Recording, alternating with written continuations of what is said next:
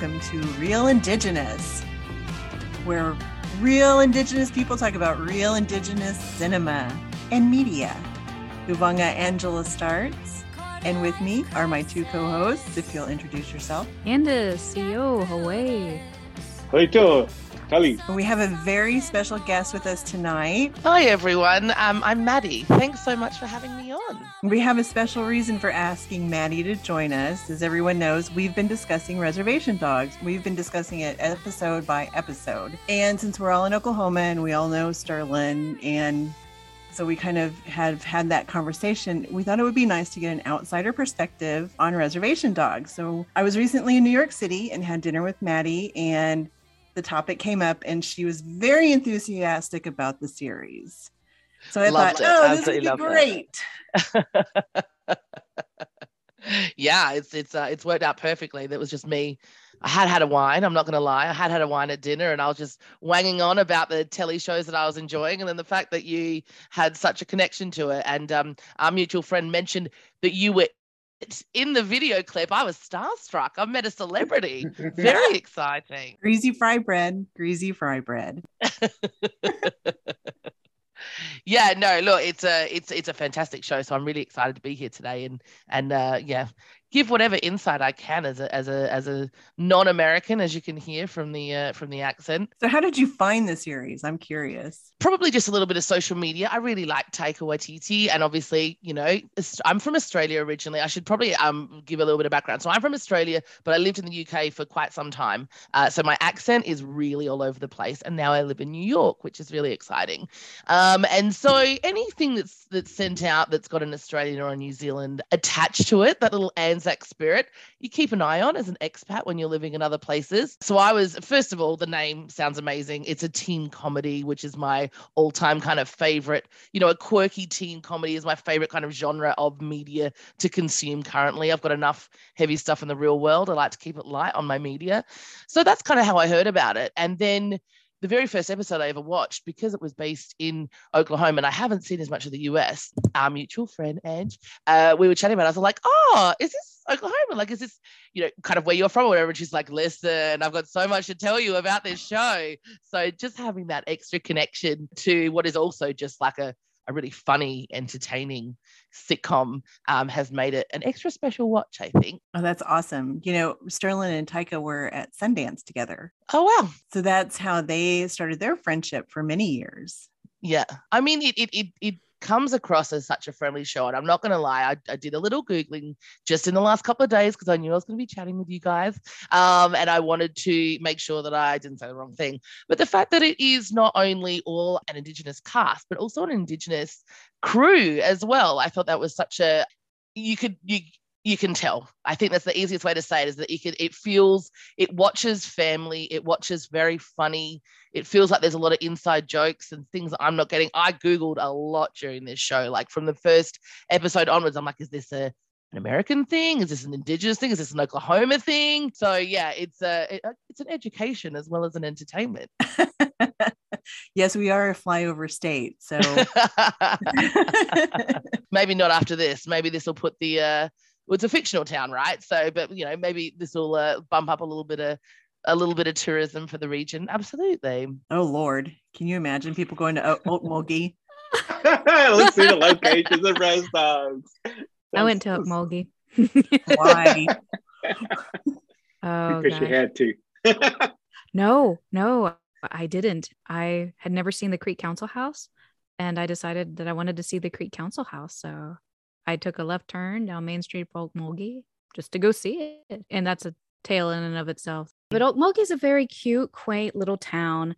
But you know, sometimes when you're native, you kind of got to know what's the police situation like in there. That's just kind of part of living and part of small town living. You never know what what towns are more speed trappy than others. And so do you, do you have a tribal tag? I do. I do have a tribal tag. I have a Cherokee Nation tribal tag, but I got pulled over in Kansas one time because they didn't recognize my Quapaw tag. Now, my Quapaw tag was very different than my Cherokee Nation tag. Quapaw tag is a bright red and blue. Cherokee Nation tag is gray. So you know, so I this guess is a whole separate license plate. Is this Yeah. a, a okay? Wow. And what having the tag means that you are is it is it does that give you a, spe- a level of security feeling when you're going through some of these small towns, or is it almost vice versa? it's kind. Vice It can be vice versa. versa. It can be vice versa because, like in Kansas, I got kind of pissed off at that cop because I was like, "How dare you? These are like my ancestral homelands." I didn't say that, you know, because can you know because he's the cop, but I got a little, I got a little PO that he didn't recognize. He couldn't see the name Quapaw Nation, I guess, on his tag, but I got a little PO'd because I'd never gotten pulled over because a police officer couldn't recognize my tag before. But since I live and work around Cherokee Nation, that had never been an issue. I never even got pulled over in Savannah for having Quapaw Nation or for I lived in Savannah, Georgia for a few years. And granted, I biked more than I than I was in my car, but I didn't ever get pulled over in Savannah, Georgia, where we were we were kicked out of northern Georgia. You know, I never got pulled over over there, but Kansas, Kansas, I got pulled over. So watch out for them up there. That's the Wow. line. It happens all over rural Oklahoma if you have a tribal tag, especially if you drive a res car. This is a term that I have learned since watching the show that what is resi and what is not. Now I have to ask a question. I am a I am a, a white Australian. Is that a term that is allowed to be used by non-indigenous folk, or is this kind of one of those like inside jokes for us? You shouldn't be using it type term. Oh, I guess it depends on the context. Sure. because also since our reservation status is just now being recognized in Oklahoma, I kind of never used it. I didn't use it as much just because for me, like growing up, I was taught that we weren't, well, that our reservations weren't recognized. And it felt kind of like I was taking something from the reservations that are recognized up north and all around the the rest of the United States. So I never I never used it in that sense, but now now I do. I hear people like saying that that before this was a reservation status, it was like the IT is what we'd say, like Indian territory.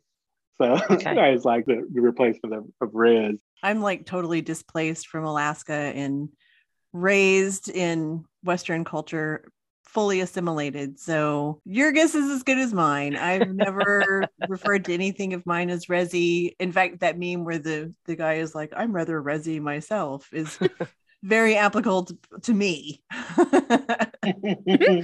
Although when I was working for IHS, I got kind of a crash course in res cars and various behaviors that was interesting.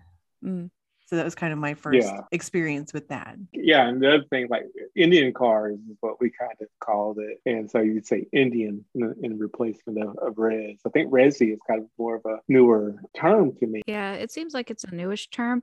And I think for me, it it goes back to a topic that we brought up on an earlier podcast. That was like, there's some native humor that we all we all get we understand but it hasn't always we haven't always had that lived experience like the indian car the res mm-hmm. car Although my dad operated on Indian time all the time. Yep. And whenever we had a meal and he said the prayer, the food would get cold. yep That's a thing. That's a thing. that is a thing I think that's one of Long the things. I enjoyed the most about the show, though, is that it was for someone who's not born in America. I've had no really introduction or, or discussion about Indigenous life in America outside of like really basic history, which is, to be fair, probably fairly similar to my education in Australia around the Indigenous cultures there as well, which has obviously gotten a lot better. But when I went to school in the 90s, it wasn't amazing. Is the fact that it was that it's a, it is a, it is a current program. It's funny. There's no. It's not just about the trauma and the having to live on a reservation and you know having to you know be downtrodden and and and, and marginalized. And yes, obviously there's there's moments of that and elements of that because that's real life. And I get that. But the fact that it was, and I, again, speaking as a white person, kind of coming into this, I really like to see art moving towards, you know, more real life. Why can't you have an love story that happens to be about indigenous people why can't you have a, a horror film that happens to be about that and the entire topic isn't just because of your of your race. And that's been really that was one of the things i most enjoyed about this show. You kind of almost forget. To me it was just a, a rollicking tale and then there'd be an inside joke or i'm like what is the deal lady? And i'm googling away you know what i mean? So that was that's something that i found the most entertaining about it. And you know most educational for someone who didn't grow up here been like oh look at that. And that's where that is. And that's what that like it's so yeah, you know, for me, every day's a school day and I get to do it while I'm having a giggle at a at a great show with such a handsome cast. Everyone's really fit. So um, and I mean I don't know if I should say that, but they are. Um, so yeah, so it was uh yeah, it's a good show. And I'm gonna I think I might sit down for my third rewatch after I've chatted to you guys today. Yeah. yeah. So, which was your Do it. favorite episode? Um, I liked the um. I don't know how. I don't know the names of the episode when they're trying to call the rain, or he just he's like I, he's like I can control the rain. I've got it. I was in stitches. He made me laugh really hard. That's the uncle, right? When they try Yeah. and shoot, they learn Uncle how to Brownie. fight. Uncle Yeah. Brown. Brownie. Oh, he. I don't know what it was. He just that made me giggle really hard. Mm. Everyone's got an Uncle Brownie though, don't they? Yeah. They're like, listen, I got this. If not, they should, right? So speaking of fit, you probably that's probably like that final scene was probably very enjoyable. Oh my gosh, when he stood up, I rolled off the couch. Oh my gosh.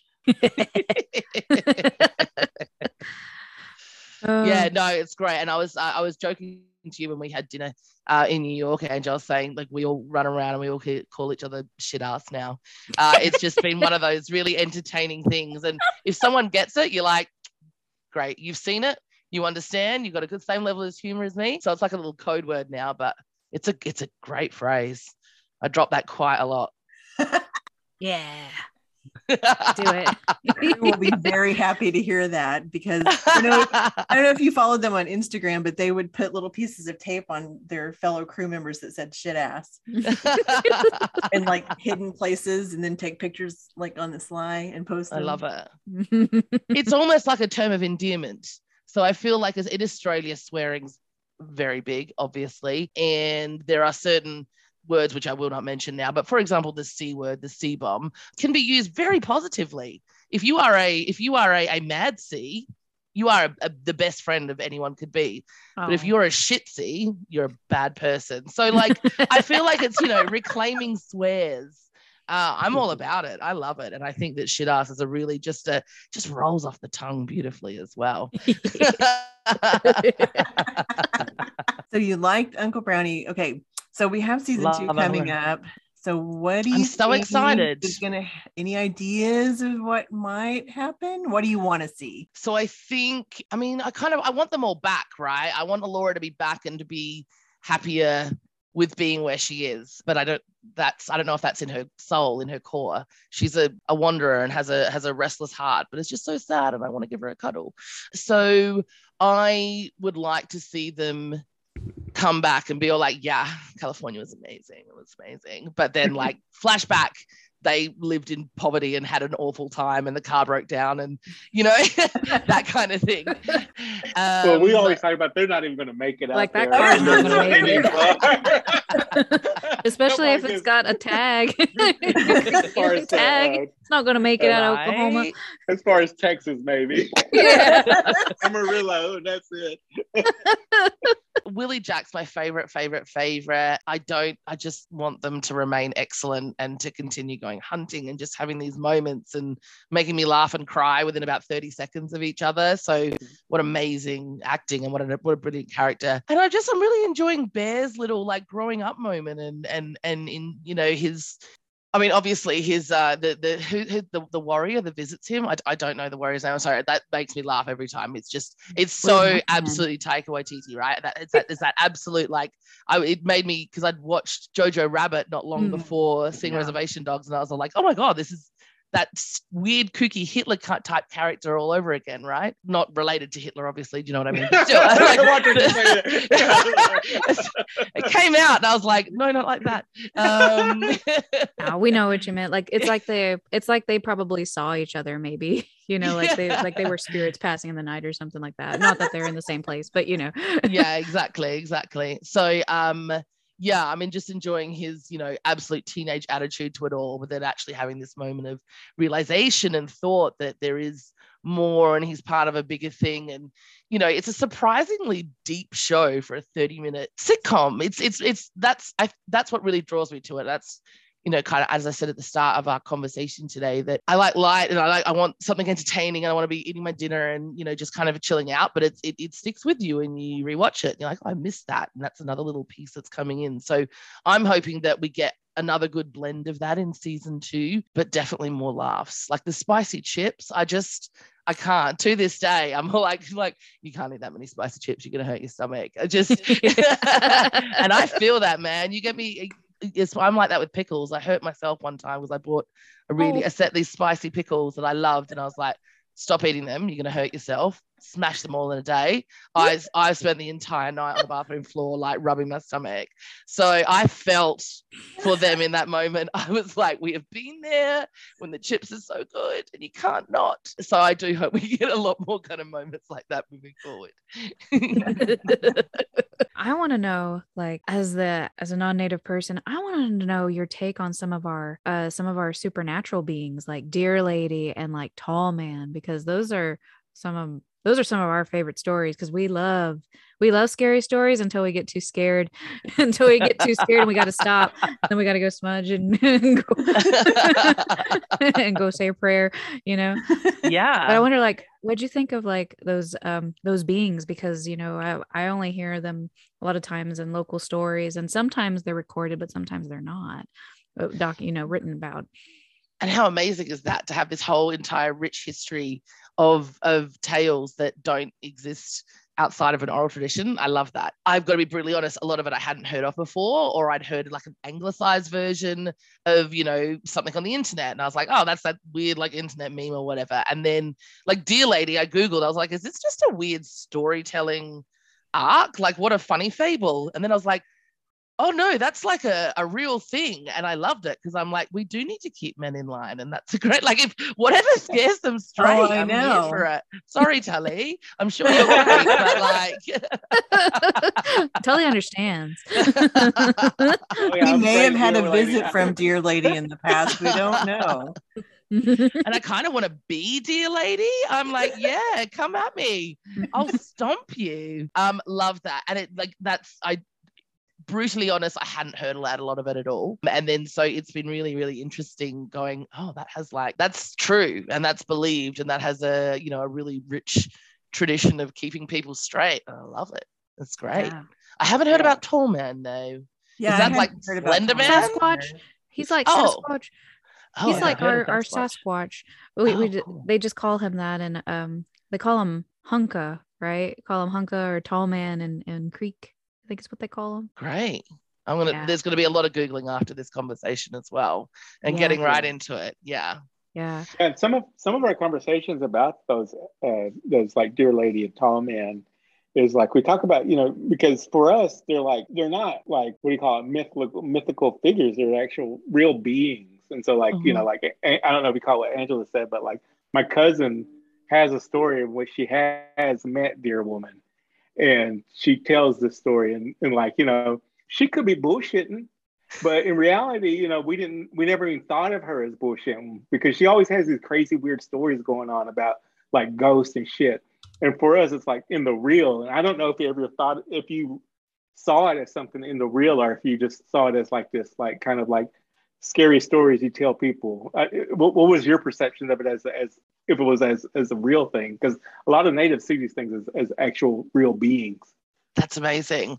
I definitely thought it was a little bit more on the on the uh, urban legend side.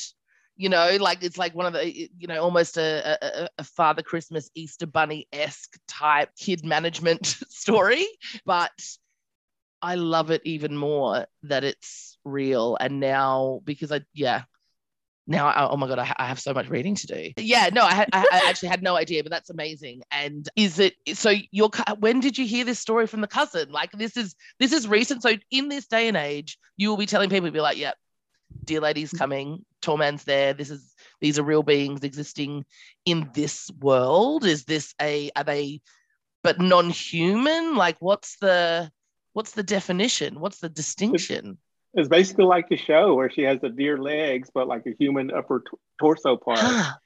and, yeah, right. Um, and, and, so, like, even you know, like when we talked about that episode, I was at a, at some campgrounds, and I was about to start talking about like ghosts and scary stuff, and somebody says, "Shh, don't be saying nothing." I said, "You don't say nothing here, otherwise you'll invite them." And so then I said, Oh. "Okay, okay." And then like that next night or so, she said, "Now I can tell you," and, and she was telling me all the stuff that happened, and she talked about how Deer Woman showed up there and had jumped over these bleachers and all this stuff, and so then we were talking about Deer Woman, blah blah blah, and then that episode came on. We sat and watched the episode, and there was deer Woman. We said, "Oh shit! Oh no!" You manifested that. You brought that into being by uh, by talking about it. Wow. Yeah, so- and so when I was going, I said, I better go home. I don't want to be out too late. Deer woman's gonna catch up with me. And so, you know, and, and so yeah, so it is like within our yeah, so it is an do we Modern you know, there are people who yeah. say they've seen this thing and I've never like think they were bullshitting to me, you know, and, and there's also been articles about tall man and like this influence it has on native peoples like in, in reservations and how it, it causes like it, they're saying a lot of times this tall man appears when tragedy happens, usually suicide. And so that for us Indians, you know, when we see that in this TV show and it it is followed by a suicide, it's based upon this this concept. And so, you know, there's layers of things, like you said, there's layers of thing that, you know, a non-native may miss, but you're Yeah. still catching what's going on. Mm. But so that's what that's about, you know. I feel like I need to go back and listen to every single one of your guys' podcasts and then rewatch for the third time and make sure that like I'm capturing all this this rich tapestry. Yeah. Wow. And what is the what is the is there a purpose in life as Deer Lady or Tall Men? What is their goal? I understand how they relate to us and to our lives, but like what is their they're just out there doing their thing, keeping the peace, appearing. Hmm. Fascinating. kind of a little bit i mean like like in the show deer lady is there to do things to bad people She's Mhm. kind of a vigilante, but I think I think those those beings. I wonder if maybe they are um maybe they are a way of looking at balance and things that are out of balance, and that they they when the balance is off, like they either go in and keep the balance or they show up whenever the balance is off. Because uh, there's that. I know that there's that idea of living in balance amongst the people who've grown up around the the stomp grounds. Uh, that there's that idea of being in balance. And so I wonder if maybe they have something to do with that, with maybe keeping the balance and that I that idea coming from an older idea of how uh, our nations and our peoples used to think of justice. yeah It's kind of lovely, even even with the the scarier connotations or arriving at times of great stress and great sadness around a suicide.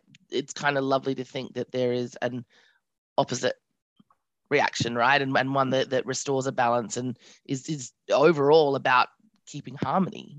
and Mm. keeping health. That's kind of it, it makes it much more it makes it feel much more integrated rather than like watch out you're going to get punished. Yeah and i and there are other like beings who are like on the other side of that spectrum too. The positive be like i don't know Oh, if you want to call it positive negative but saying deer woman is there to get the bad people or whatever. Whereas on this other side there's you know these beings that are healers and and these kind of things and so but the reason we see these other stories because a lot of times that's what we mostly talk about in our in our because they're the exci- they're the exciting ones They're the fun They're ones, right? yeah Yeah. and our cosmology as candace told me that's that's what we should be calling it, is our cosmology is that you know there's there's that balance. There's a balance of, of beings who do this thing. There's these beings who do these other things and they're not necessarily for some some tribes not all tribes i don't know how creek is but you know they're not necessarily always good or bad. They just happen to be the beings that are there just like life and death you know. Death Right. happens and, and it's it's sad and it sucks but just a part of our existence you know Mm. well, we're the ones that kind of give it the bad or good, right? Like we're the ones that, that, that give it imbue it with a meaning. But you're right, it's just a balance. It, it's a literal being. You're just being there. Interesting. I like that so much of the conversation that we've had tonight is I don't know, and I, maybe I, I like this about a lot of kind of I- indigenous conversations about culture, and, and I'm going to absolutely fluff the way I say this. It that, that there is a there is a an introspection and a thought and a um i'm not saying giving a meaning to everything and making it all mystical and googly and spiritual and like you know all that sort of stuff though there's obviously elements to that and everything. Um i just think that being a white australian's pretty boring right? I'm like i'm like cool yeah i just you know and it's, it's nice to to speak with people who have a culture that has a consideration and a thought for, for so many behaviors over the years and things like that. Have I made a really bad explanation of that? it just, yeah, I, I think that um, well, it's, it's been really interesting. And here's something that I always like to bring up to people who are like, well, I'm an American or I'm an Australian. Well, you're also part of colonization. And oh, white invader I mean, here. No, no, no, no, up, right? Yeah. No, no, no. I'm going to back it up even further so that the people that came to Australia and to the United States were displaced by England basically, right? Blame mean, the queen you, for everything. Right. You could have been like your ancestors could have been in Ireland, you know, just slaying their lives, living their best lives as druids. And here came the English and scooped them up and we're like, you're going to be just like us, or we're sending you to Australia. And then you're, then you're like, oh, dang, where's all my druid people in Australia? I guess I'm just going to be Australian now, you know? Yeah, yeah, yeah, so, fair. I always think it's important for non-natives to think about how you got where you were. Yeah. Because you could have been tra- just enjoying my potato farm in Ireland yeah. or, you know. Yeah. Or uh, you know, pre pre Roman invasion of the UK. What was it? They're all they're all Wiccans and pagans yeah. and just, you know, building huts and having amazing, you know, making Stonehenge. Yeah. I've been, I've been forced to the land of, of gorgeous beaches and great weather. I mean, awful, absolutely awful. yeah. And that's the thing that, you know, a lot of like Angela said, that's what I hear is like, you know, this talk of being, you know, not connected, but you are at the end of it all, we all come from these this culture, this deep, rich culture of similar things, these similar ideas and concepts and similar beliefs. And somewhere along the way that colonized idea came into the minds of whoever wanted to conquer and invade and learned that by killing someone's culture is one way of doing genocide you know mm-hmm. and not only to just like you know people of color but within their own you know mirrored selves and mm-hmm. so it, so yeah doing those kind of things where you look back and like you said like you know in, in Ireland, there's that deep, rich culture, there's a language, mm-hmm. there's these stories of these cosmological figures that that are in these stories. And, you know, it's just about, like I said, the druids and all these things. It's, mm-hmm. so, it's so don't, don't, don't discount yourself. right, exactly. You're beautiful just as you are. Stop it. Thank you. it's it's been so eye opening um, moving to the US, and I moved here in 2018, and, and especially on the side of anything to do with with with race has been like at a peak over the last few years. Mm. And it is something that in Australia, I think it's just literally due to volume, right? It is just that we just, there are less people, there are less Indigenous Australians, so there's less noise being made. It has been amazing, just amazing in terms of absolutely eye opening. And maybe, you know, you don't feel this way, but that the strides that have been made towards having the reservation recognized, having having like literal number plates that are proudly displaying your you know your ancestral lands or your where you're living and things like that is is incredible. And I think about kind of where Australia is, and it just feels so far away from that that next level. So we just had Australia Day, and Australia Day is essentially a marketing made up thing. It happened in the middle of the 80s, and it, it's not a date of anything. It's just the date one of the boats landed in the harbour.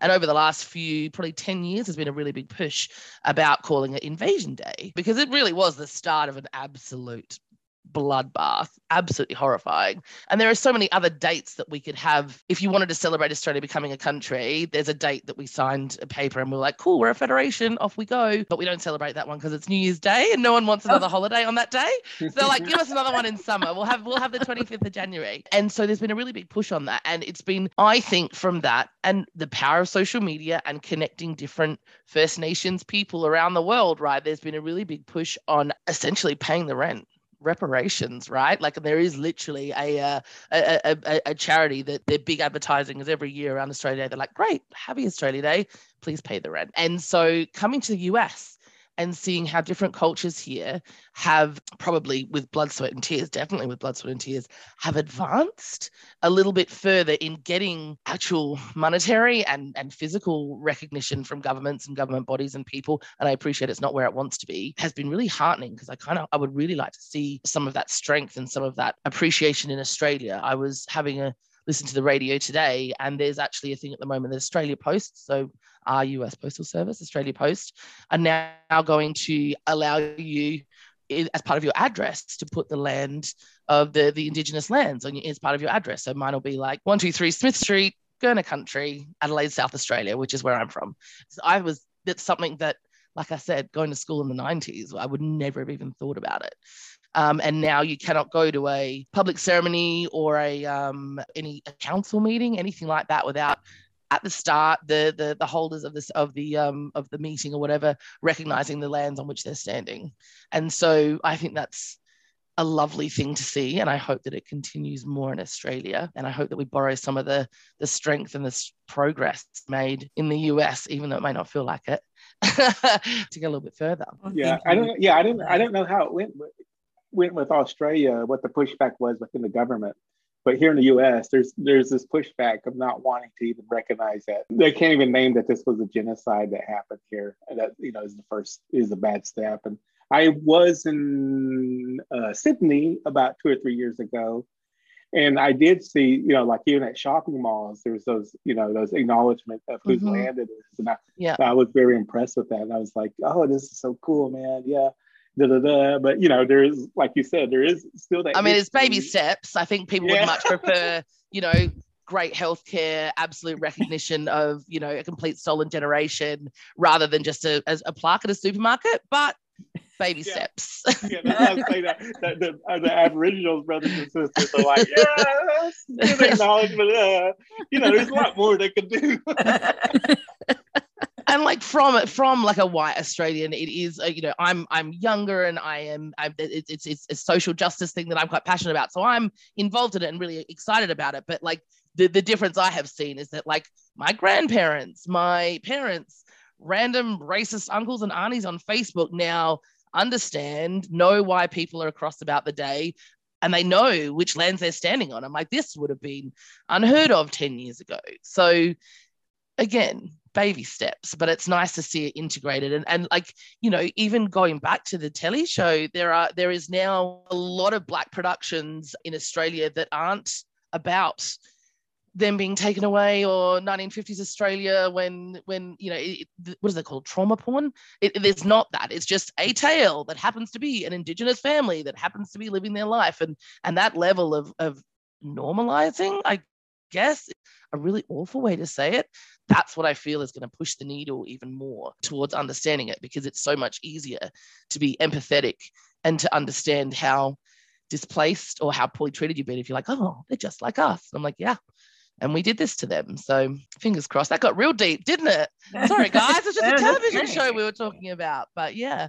Now, uh, I have a question. Is there a show similar to Reservation Dogs in Australia? I don't know about a teen show, but yeah, there is definitely less so on the the main network. So Australia doesn't kind of really have like the cable. Oh, anyway, it doesn't matter. There's like five major TV stations, right, in Australia. So yeah, there's one that there's two that's got one that's government funded, kind of like a PBS, NPR type thing. Great content though, like the BBC, it's the ABC in Australia, and there is definitely, I think they, it's actually in their charter that they have to have um, a, a certain percentage of Australian content. I think it's a minimum 50%. And then of that, I believe in the last few years, there's actually been a push to make that a certain amount of that has to be Indigenous content and also uh, uh, you know, our immigrant um, content as well. Australia prides itself on being really multicultural, even though, and I thought it was like that until I set foot in the US, and I was like, oh no, yeah. I mean, having having an Italian neighbor doesn't make you multicultural, but you know, we're getting there. So yeah, there's definitely. I'm gonna. There, there are definitely some uh, some good shows, and I'll send you guys some some recs so that you can uh, you can dive in and have a look. Oh, cool. Yeah, thanks. I what is it? The show I watch is Miss Fisher and her. Oh, I don't know Miss Fisher. She's it's oh. from the ABC in Australia. All right. Okay. Yeah. Well, you know the ABC, so you're better than. I mean, I haven't haven't been back for a while, so I need to uh, I need to catch up. I'm going for a visit in a couple of weeks, and I'm sure Mum will absolutely pummel me with that. But yeah, no, I haven't. Uh, I haven't got anything. I haven't had anything new for a while. Well, good. We'll watch for those recs. Yeah, absolutely. We'll see. I think the other show that we that's on streaming right now that features Indigenous people is Rutherford Falls. Have you heard of that at all? No. Is this another Hulu one? No, it's on Peacock. Okay. And And uh, how do you guys? You guys sound less excited about it than Reservation Dogs. well, it's very LA. Okay. You know, we've talked about Reservation Dogs is very much a slice of life in Oklahoma, in Eastern Right. Oklahoma. Yeah. Because if you go to Western Oklahoma, it's a completely different story. Love that. Completely different story. Just a few miles away. Love it. Yeah.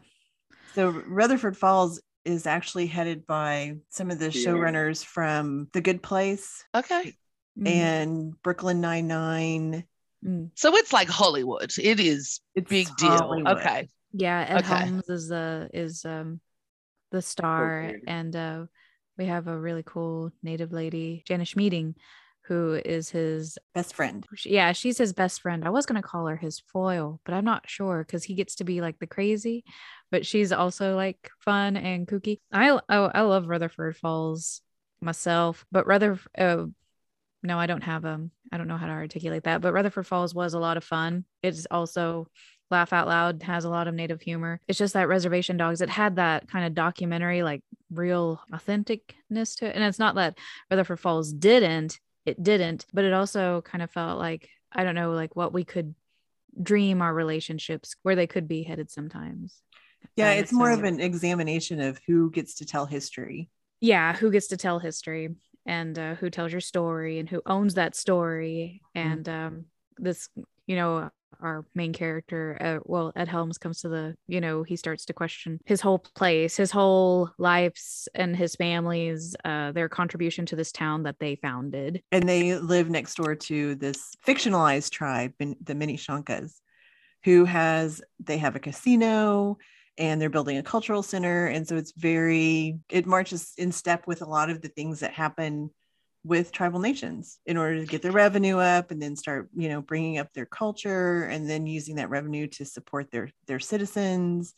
And so it's it's not a slice of life show but it's a deeper examination of where everybody is in the world and in history. And it's got some i mean Michael Greyeyes is in it and his performance and that is Mm, yeah. Oh my gosh he's been up for so many awards and give him the awards. i mean just give him Just give him to him. Just hand him over. Hand them over yes his Okay. are just insanely wonderful and they touch in a lot of nerves that the showrunner sierra she's navajo and so she's moved and she moved to la to work Mhm. in hollywood so it it's got a lot of her experience in there as a brown person in a writer's room in la Also, an important story to tell. yeah it's so it's super fascinating to me i love All it right. Maybe maybe I need to rewatch. I need to watch that before I do the Reservation Dogs third rewatch. Good to know. well and i think my favorite thing about it is that it's just so different it's so different Yeah. from reservation dogs and yet Yeah. it's it tackles a lot of the same things that we're talking about right now it's a, a different slice of life i mean a lot of urban natives like myself i can relate more to those characters than i can eastern oklahoma characters i mean i, I knew those people growing up and lord knows i went to indian housing with my friends but I definitely grew up more westernized. So I have a lot more in common with those characters in going to museums and giving the spiel and you know being asked to dress up as certain historical phys- figures and it doesn't matter oh it doesn't matter if it's accurate no no no it doesn't matter that kind of thing a little a little tokenism, maybe a little, you know, ah, here's Very my much. Indian friend. very much right. Okay. Okay. Yeah. Right.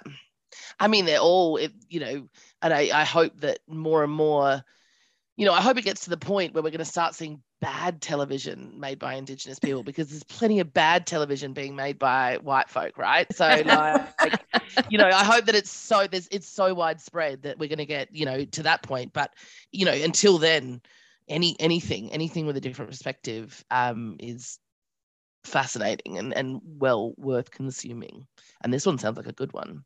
And you're you know you and you can't be i mean there are going to be plenty of people with a perspective similar to yours and and and much more and feeling much more you know like you said tied or related to those characters surely.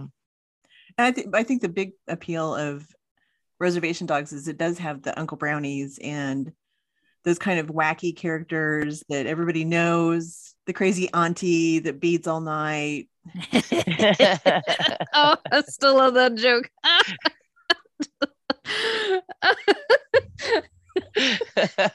what are, why, I know what this is. What what are these? The microphone cord. I mean, it's what TV show would it be without a dick joke at some point, right? so that was good. that was perfect. It, It was was, so uh, good. And also to cut through that storyline of you know absent father and feeling your family, and it was I was like I needed this moment of of of levity, kind of to, to yeah, no, that was yeah, that's a good one. Oh my god, Um, I'd forgotten about that until just now. Yeah. it's a good one. It's a good one. oh gosh, I follow that bead worker, and it was. I, I hope she got. I hope she got so many commissions and follows and that. But I was like, oh my gosh, I love it.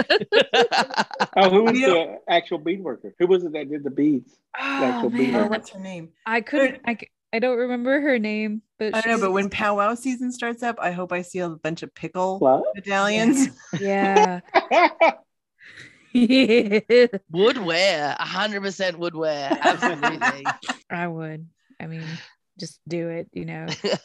Well, and Jana Schmieding on Rutherford Falls is also a very talented She's bead a- artist. Yeah, I tried so hard to get in on her like her her drops. Nope.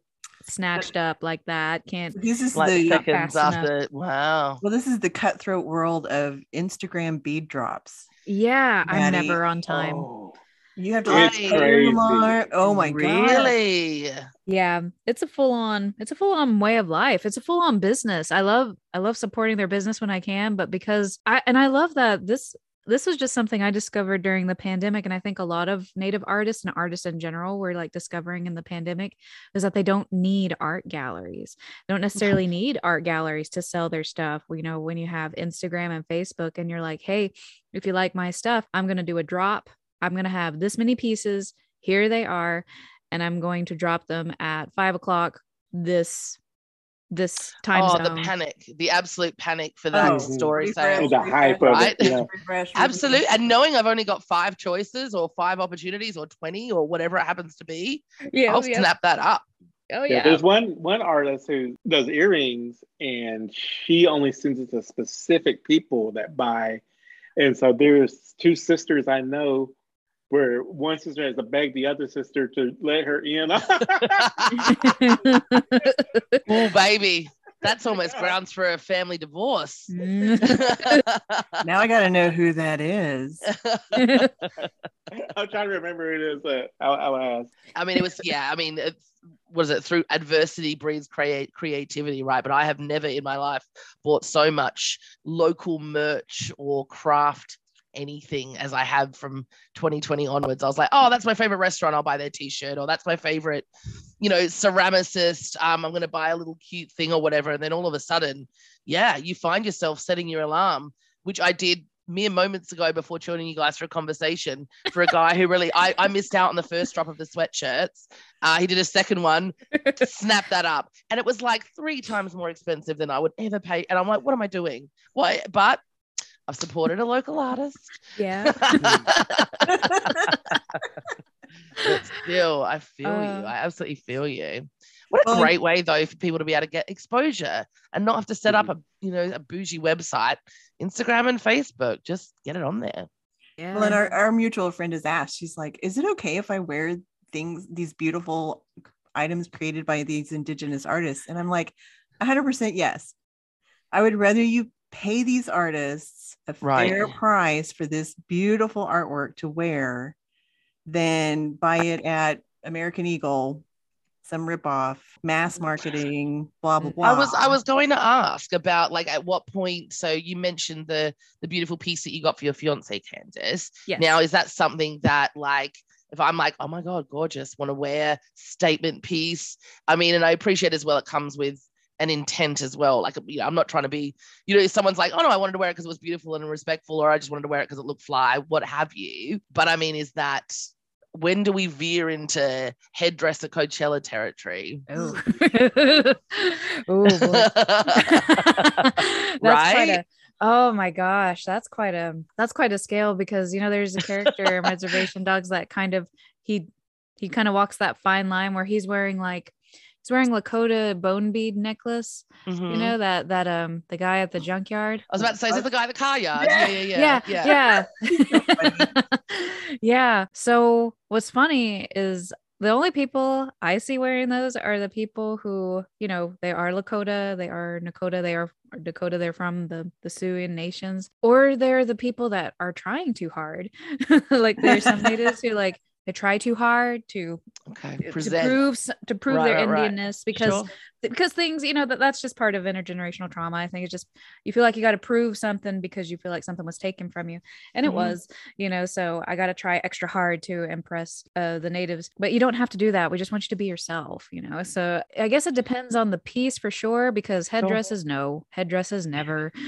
Like that's there's never an appropriate time for non-native for non-native people or from someone maybe even outside of that nation you know if that if that is Sure. a lakota war bonnet it's a lakota war bonnet it, or a, a headdress and you probably it probably shouldn't be worn by anybody but a lakota person unless they gifted it to someone else. But as far as like uh hey i've actually got an example actually of charlie johnson's piece. If you just give me one moment i'm not going to try to make too much noise. Yeah, and I'm you know my my people in Alaska, they wear a specific etiquette that has been adopted throughout the state. So everybody wears it. It's kind of become like an Alaska thing, but there are ceremonial things that aren't usually available to the general public that you should avoid. Now, if, if it's out there, it's for sale. Chances are there's nothing sacred or anything about it. So it should be fine. oh okay Oh wow, Oh, that's that's gorgeous, beautiful. Oh, it's Charlie's. Charlie's Charlie made it. So this this would be appropriate, I think, for native and non-native to wear because we acknowledge that you know Creek people and a lot of the five bigger tri- big tribes here in Oklahoma. We acknowledge that this was given to us uh, through our interactions with settlers and and the colonists because these were Mhm. given as gifts and trade Okay. items. So these originally came from like this shape. You know, the the word gorget, like it's from a French word, I think that means like throat. So it was like originally like a piece of armor or something that was meant to protect your throat. So these Ah. were given, you know, as gifts. And so I think that, in my opinion, I think that native and non native people can wear it. And it's just a token of appreciation. And uh, this is a Mississippian symbol that was sprinkled throughout reservation dogs that maybe go squee. um, but this is harkens back to the time of uh, mound builders and mound building culture. You know, that's called. Uh, I've heard different names for this. I've heard it called like a warbird or a double double-headed woodpecker. You know, it's a beautiful piece, and you know, uh, we see our woodpecker oftentimes as like a wood a warbird and a symbol of war. So you know, it's meant to be like fierce. It's meant to be that statement piece. Uh, we had in our our pre-colonial gorgets would have been made from shell would have been made from shell. And while we we know that we were copper workers copper coppers here in the united states. So we know that we were silversmiths before before some different types of silver was coming over. We do acknowledge that we were copper workers as well. So those kinds of pieces if it's a copper piece or if it's a shell piece like that's uh, pre-colonial. And um So it's I think- falling in the in the kind of okay to yeah okay to wear and to own. My, my theory is this: I think you know if any any piece like that in, in in any culture, and you know when I traveled through Europe, that was all I wanted to do was get you know beautiful lace from a, a Romanian lady, and I wanted to get um you know all the different places I went, I wanted to get something like amazing and. My kind of goal was was to ethically source as best as I could, right? So I was like, look, you know, if I'm feeling that this isn't a tourist tat thing on the side of the road, that I'm not going to a store that's knocking this off and is not paying the designer or is not, you know, anything like that. I might. So for me and my personal kind of scale of Coachella headdress to um to beaded item is to make sure that if it is if it is sold to me by someone in that culture, hopefully with the best of intentions, I'm probably okay to wear it, use it, enjoy it because I wouldn't be offered or, or you know, and it, it wouldn't they wouldn't it wouldn't be appropriate for them to sell it to me and it wouldn't be appropriate for me to to have it would it not be? Is that kind of would you say that's a, a good litmus test for purchasing and owning? I would say so, especially when you're dealing with like individual artists that made their own things. Now, things like dream catchers, you know, that you find in a store and shop, you know, maybe not so much. What else could be an example of? I feel. Oh my god, what I made about- dream catchers as a teenager and had no idea of the heritage, right? Oh, yeah. So. I was just I mean, like, we all did. yay! And then was like, oh, cool. That was that was my headdress moment, I guess. yeah. Uh, we used to make ojo de dios when we were on the Southern Ute Reservation. And honestly, I don't know the origin of those, but now that I think back to it, I probably should look that up. But they were Yeah. Sticks with Yeah, yeah. Yeah. with the yarn around yarn it. around it. Oh Yeah. yeah, I've seen that. Yeah. Yeah. Oh. I never really thought about it either. You know, 'cause I'm sure we all made them. Did you make them, Candace?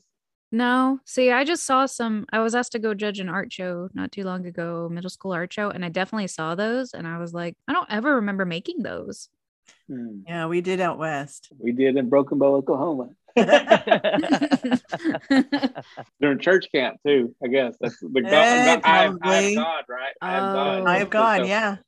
I wonder if that's a. I wonder if it's like a hybrid of the the relig- Christian religion and, and native Probably. culture. And there's so if- there's so much of it. As soon as you look into it, you're like, oh, you all just borrowed that from there and borrowed that from there and put it together. Cool. I see what you did there. Oh my gosh, that was my favorite thing about going to India was seeing how the church was like, "Oh yeah, we're going to put Jesus on a lotus." Sure. No one will notice. It's fine. Well, any parting thoughts on reservation dogs? Oh gosh, um, uh, none that I haven't discussed here. I don't think it is bloody refreshing to start seeing so much. And I think Reservation Dogs so far, just style wise, style wise, appeals to me the most. To start seeing art that is made by, for, and with Indigenous people that isn't about the history trauma, but still nods to that and accepts to that and and and all that sort of thing because it is. And I'm not saying that to sweep it under the rug, but to acknowledge it and to, that there is a different life that not everyone is living thinking about that all day every day. It was eye-opening and bloody entertaining for a non-american. It made me laugh very much. I can't wait for season two. When's it coming out? Have They you got any have- spoilers No, they've just finished in the writers' room. They're securing locations right now. okay What I've seen. So I'm gonna guess they're gonna start rolling what March, A- April. maybe end of the year we might start hearing a few sneaky okay good Well, I haven't heard how many episodes they're gonna get this time. When did it drop? The first episode. What date? Do you remember? God, you know, we shot the pilot. I was I was in Tulsa during sept in September, I want to say. Okay. But you know, there's that drag time between pilot and getting picked up Yeah. versus just shooting the whole season. Yeah. Because I think once they started shooting season two, it went really quick. Mhm. It was about April, right? Maybe they started shooting. We did fry bread, yeah, like in April. Mhm. And then it dropped in July. Is that Sounds right? about right. that's a really quick turnaround Yeah. all right fingers crossed Well, thank you so much for joining us. it was absolutely lovely to chat with you guys thank you for having me Thanks for coming on. Yeah. Thank you, Maddi. It was good talking with you. you, Thanks, Maddi. guys. So thanks everybody for tuning in. And we're all anticipating season two of Reservation Dogs. And we will be back with more quality content from Real Indigenous. Keep it real, y'all. Way to get that in right as I'm clapping it close. Ding. All right, all you cats and kittens and puppy dogs and mittens, y'all hear that? That's them res dogs telling us to shut this shit down. So that'll be it for our coverage of Reservation Dogs. Now, covering each episode like this was a lot for us, and it'll be a while before we do something like that again.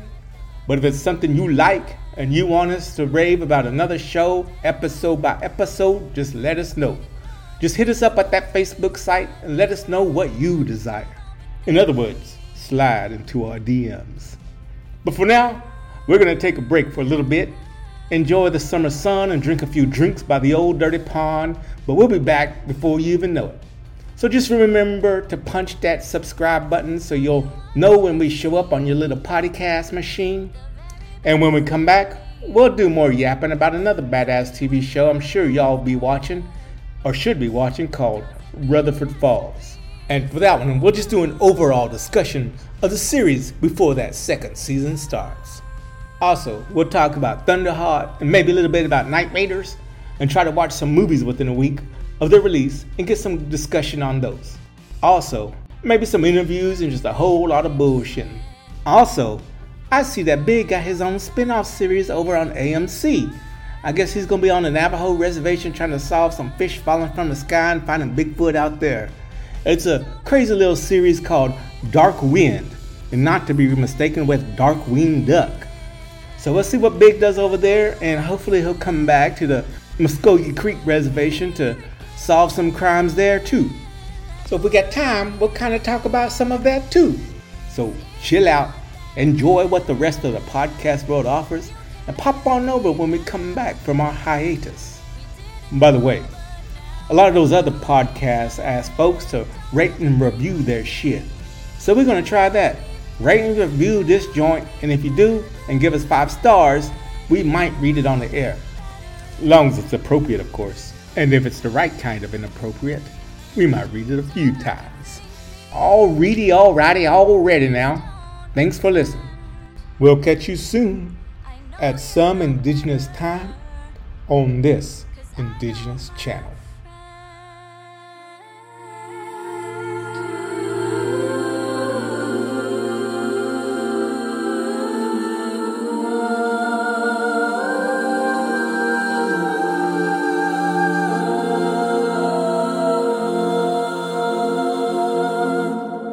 Remember, don't just keep it real, keep it real indigenous. Yakoke!